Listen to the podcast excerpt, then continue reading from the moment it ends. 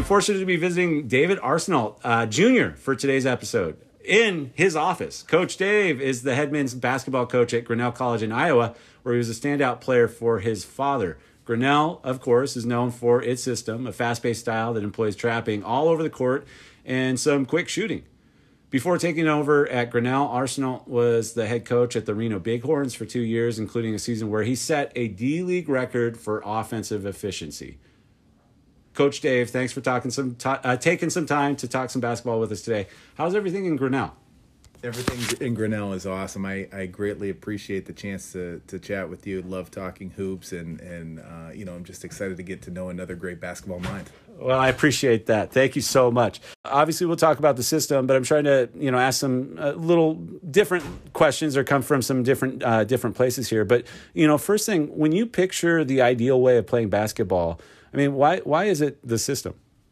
I think that my favorite my favorite part about the system is is um, the things that you can achieve if everybody is bought in completely you know and and they, that there are so many different ways to play the game of basketball uh, but for me like like the the the thought of beating another team that if you just looked at the two teams in in two line layups uh, you would clearly say that one team has no chance and the other team is is is is far superior. And so for me, like some of the effects of the system are when you're playing 15, 16, 17 guys and they're all just bought into play as hard as they possibly can for whatever time they get, that they're going to be able to overachieve against mm-hmm. guys that are maybe uh, uh, superior athletes but are pacing themselves this is my first time to Iowa, and it's my first time to Grinnell. You know, well, you, well, you should explain why why you're in Grinnell because you're like the guest of honor around these parts. Uh, well, yeah, I'm uh, getting a, a little uh, honorary uh, degree here at uh, Grinnell. I've uh, got a student that is graduating from here, and she's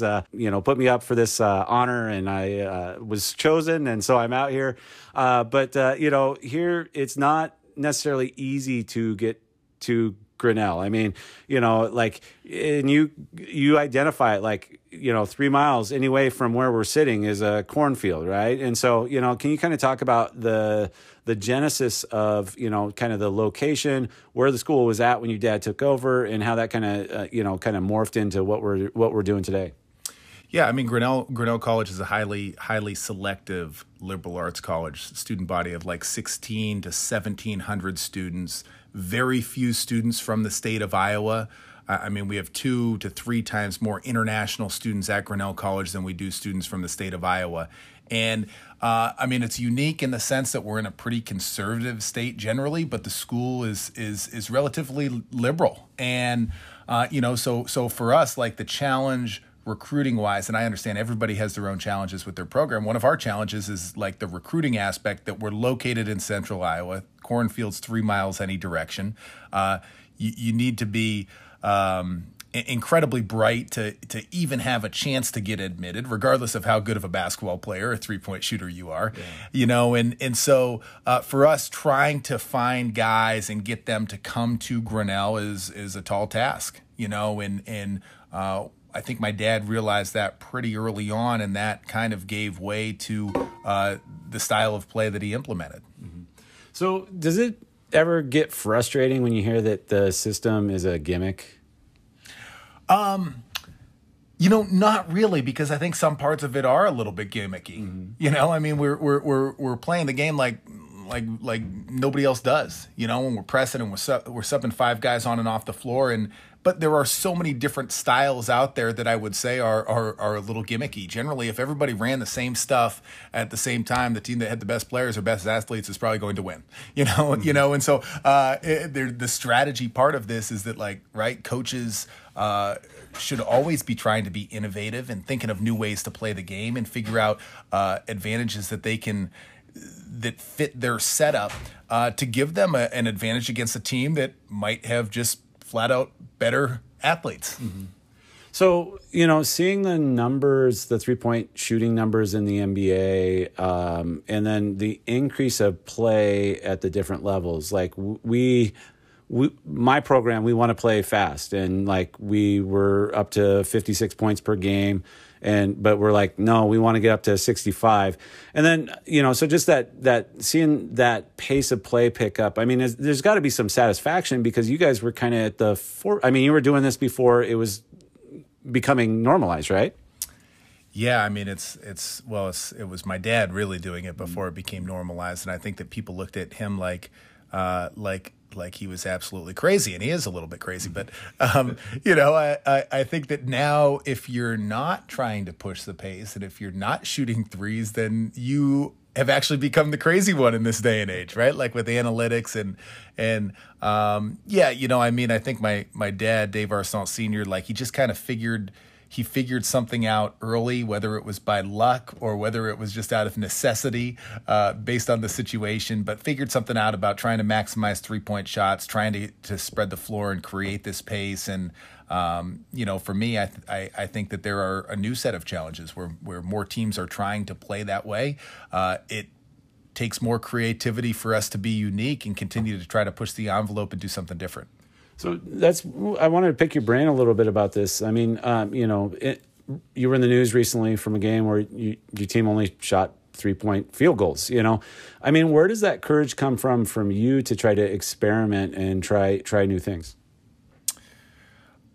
I, it certainly helps, like that. This is the way I've I've grown up watching basketball be played. You know that that my dad was the head coach here for 29 years, and that I played for him um, that when I got hired even to the D League uh, to be the head coach out there, like they just gave me full autonomy to do what I wanted to do, you know, and to experiment. And so I think just like ingrained in me is like that basketball is a game where where you can.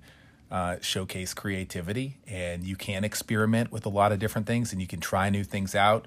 I, I realize that might not uh, be true for everybody, right? Like we're living in a day and age where um, I think there's there's more pressure and people want to see results and and even depending on the level. I mean, now it's it's it's creeping into Division three basketball or to the high school level where you need to win or or uh, you're feeling pressure. Um, and I don't know.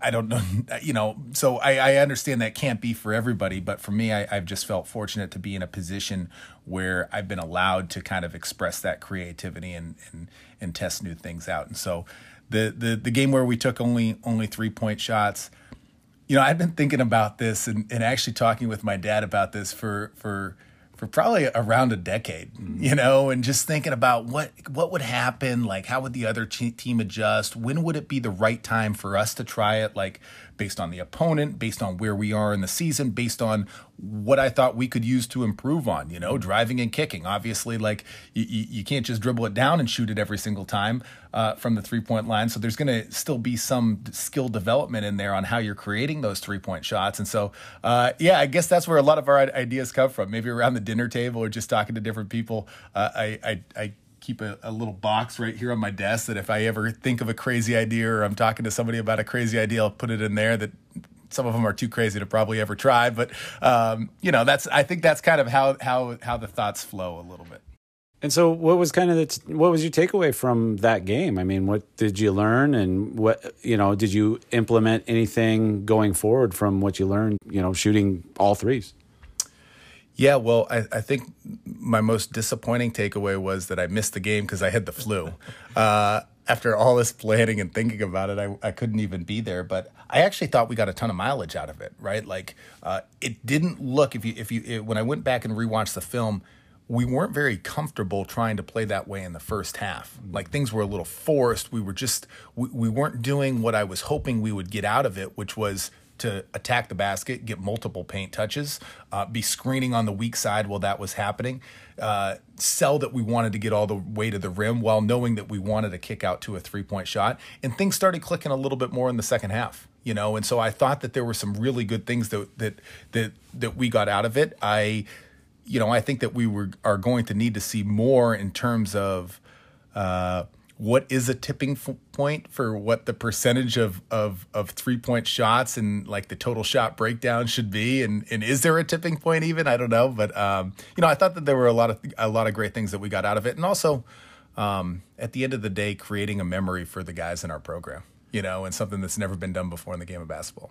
Well i think you know marketing wise i mean i'm you know it's got to be a big thing because you walk around my you know, before my my student came here, my knowledge of I had a knowledge of Grinnell, a small school in Iowa that most you know in most cases like people wouldn't know. So you know, I mean, uh, marketing wise, it just uh, you know, it's it, it, probably is awesome, right?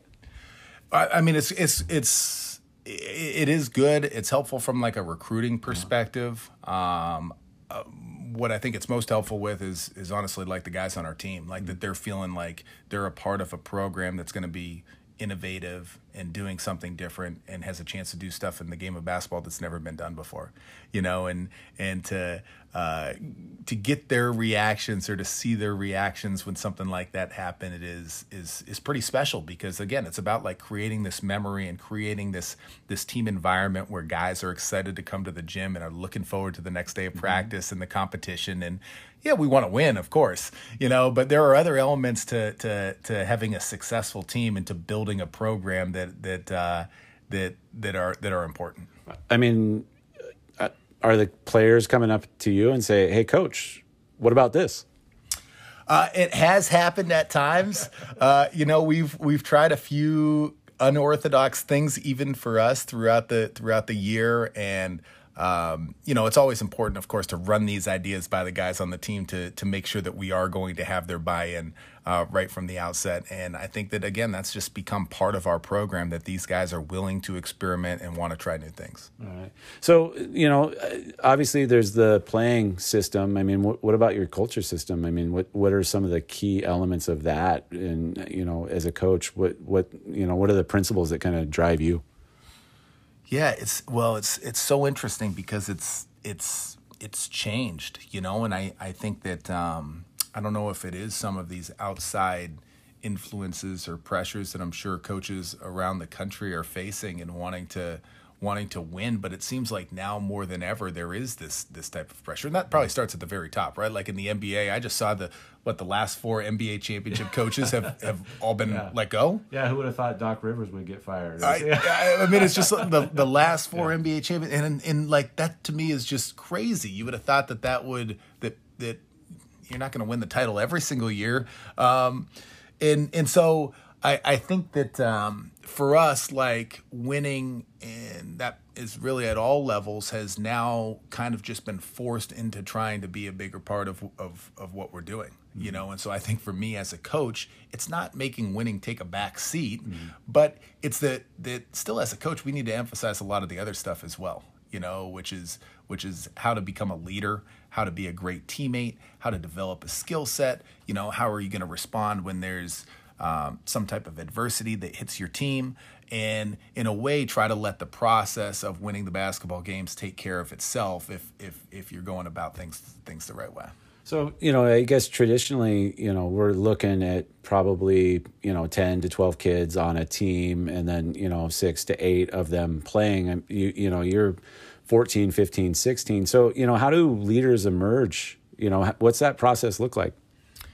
That is it's it's uh it is an interesting process and and we're going to be going through it again like with this with this upcoming season we're only going to have one senior on our roster you know and and our two captains as voted on by the guys on the team are are are two are two juniors, you know, rising juniors. And so um, when you're playing 15, 16, 17 guys, when you have 22 or 23 guys on on on your roster, um, there are there are a lot of different ways that leaders are going to emerge. You know, they're going to be the guys that are leading by example out of season, whether that's attending like the open gyms in in the weight room, following the strength program. There are going to be guys that are probably just going to be leaders because they're your best players. Mm. You know, and that doesn't mean that they're going to be a great leader, uh, though it kind of gives them a leg up in in some sense because they they they already have the basketball respect from their peers, right? And they can kind of see that, you know. And uh, then you're going to get guys. We had we are graduating this weekend. Uh, one of the very best leaders that we've ever had. Um, you know, this this senior by the name of Brady Vest, who I'm really happy he's getting into coaching because uh, he's already got a GA spot because he was like the ultimate glue guy in a in a system that is known for guys scoring a ton of points. He was the guy playing like the left wing that was screening, offensive rebounding, defending, just always in the right spot, always out hustling the other guy. That and, and in some ways it's it's it's much harder to find that guy than it is for me to find a guy that can score 25 points a game because not everybody wants to play that role, you know. But um, how did he emerge as a leader? Um, you know, he didn't play a ton as a as a as a first year, but he was completely bought in and uh, and then he was just a guy that that wanted to win, you know, and really wanted to do anything that he could to win, and and he'll he'll he will absolutely be missed here as we're moving forward. So, can you talk a little bit about your time with the Reno, Reno Bighorns and kind of what what you learned there? And I guess you know, I, well, I'll ask you the next question after after that. Just what what was that experience like?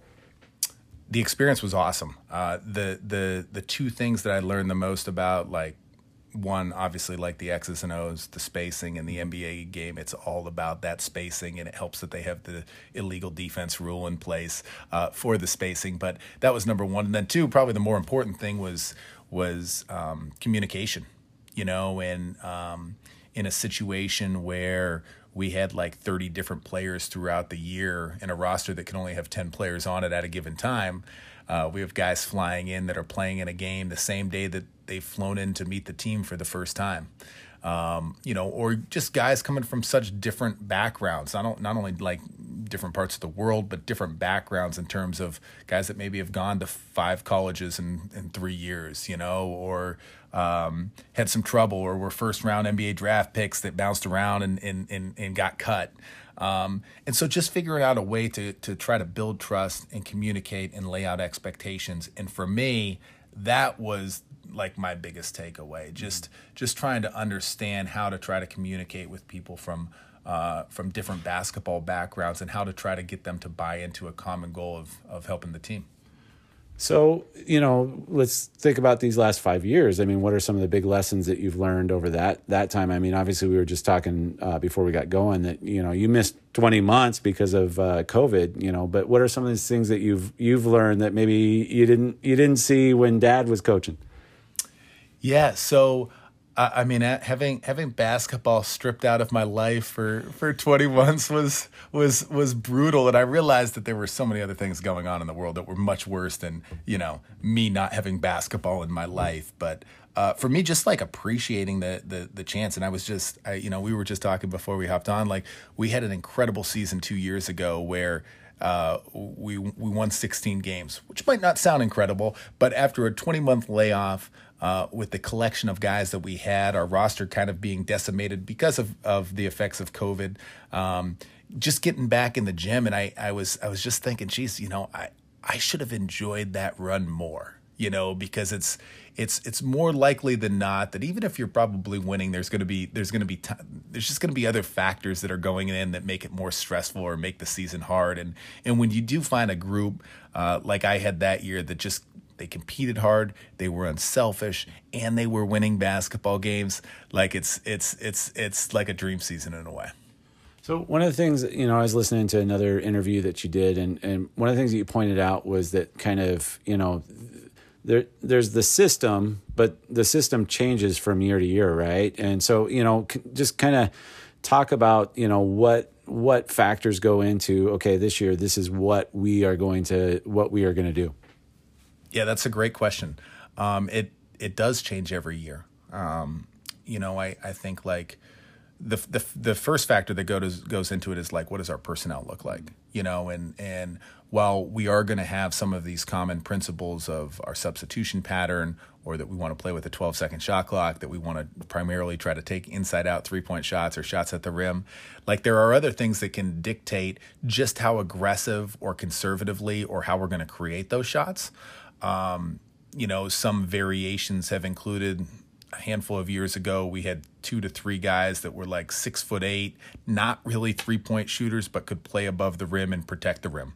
You know, and, and their strong suit wasn't stepping up to pick off passes in our press. Their strong suit was going vertical at the rim or pinning shots on the board, and and and we led the country in block shots. And so we adjusted how we played defensively, right? Like we still wanted to play really fast and try to lead the country in scoring, um, but we weren't quite as aggressive stepping up to look to pick off passes and more trying to funnel them into these two on one situations where we would have an advantage, I felt like. And, you know, as I look to this upcoming year, uh, we're going to have a much more guard, point guard, like two, three, sometimes even four point guards kind of on the floor together. And that's just going to change how we have to attack teams. You know, we're going to have our, our quote unquote big guys are going to be uh, not so much rim protectors, but three point shooters, mm-hmm. you know, and that's going to change how we're spacing teams out and just how we kind of get into our offense. And so, um, you know, some of the principles again are going to stay the same in terms of the lanes that we run after we get scored on. But what do we look for from that point? Do we look for more kick ahead passes? Are we looking to attack in this spot? Are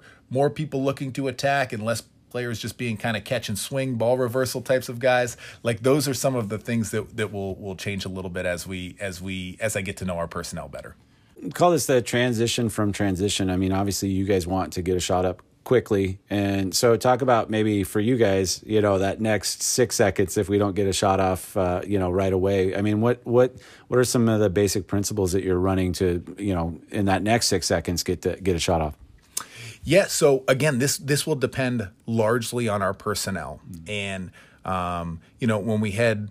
Jack Taylor, who infamously scored 138 points in a game. Jack just needed the basketball in his hands. He needed nobody else around him and he was going to create a shot. Just give him the ball and get out of his way. You know, and if they brought a double from way over, he was skilled enough to be able to make a pass and then we get a wide open shot anyway. You know, we've had we've had some other guys that uh, I'm thinking back to the 90s where we had this guy by the name of of of Ed Brands and he was like six five and could elevate two and a half to three feet on his on his jump shot. He'd come off dribble handoffs or he'd come off tight curl screens, you know, but it, there had to be some other type of timing in that, right? Like with the guy that delivered the basketball. Um, and so essentially when after we run our transition lanes and the point guard has taken taken a pass they've looked for a headman pass then they've looked to see if they can create a three point shot themselves or to attack the rim and then see if there's any type of breakdown right and the breakdown could occur where they're finishing at the rim they're kicking it back to the trail man for a three they're throwing a, a skip pass to the opposite fade corner for a three point shot you know but there is no breakdown and then there's a pass that is is thrown to somebody and it's not for a shot um, what do we do then? Uh, what we do then is going to be largely based on determined by our personnel, you know, and and uh, looking at who is our most skilled offensive player, who is somebody that is going to command a double team that the other team is going to key on, and then how can we play off of that, you know, and um, like I said, there's been so many different variations. There was a guy that we had who was a like a six five point guard, and he was incredible in the mid post. You know, so we just figured out a way to get him the ball there hey, pick your poison. You want to come and double him? That's actually what we want. We want to kick it out for a three point shot. If you don't, he's going to get to the rim. He's going to pick up fouls on people, that type of thing. All right. Can you talk about uh, what you're teaching those guys that are driving? I mean, you know, just uh, uh, just kind of the mechanics of getting to the rim and what they're looking for. Yeah. So, um, I mean, I think the most important thing is we want them to play off of two feet mm. around the rim. You know, we have spots on the floor that I, I, say, hey, we want you to try to get here. And in most cases, it doesn't really matter how long it takes you to get there mm-hmm. because things are going to be so spread out. But here's where we want you to get get to. Uh, here's how guys are going to be moving around you. Here's what the opposite side of the floor is going to be looking like. Here's how we want you to make a pass. You know, if you're throwing it across court, here's the you're going overhead. You're going from this angle. If you're on the same side, here's kind of how you're making it. Um, you know, so there are, there are certain drills that we do like that, but I think the number one thing is like getting guys to play off of two feet. Doesn't necessarily mean like an old school jump stop pump fake, though those are I, I am partial to those, uh, but it just means some type of balance and some type of control, and and uh, less likely to pick up an offensive foul, those types of things. So, uh, and then what about uh, the people on the perimeter? You know, you talked about you were a little disappointed on the backside screening and stuff like that. I mean, what what are kind of their uh, concepts that they're thinking about as, as this guy's driving?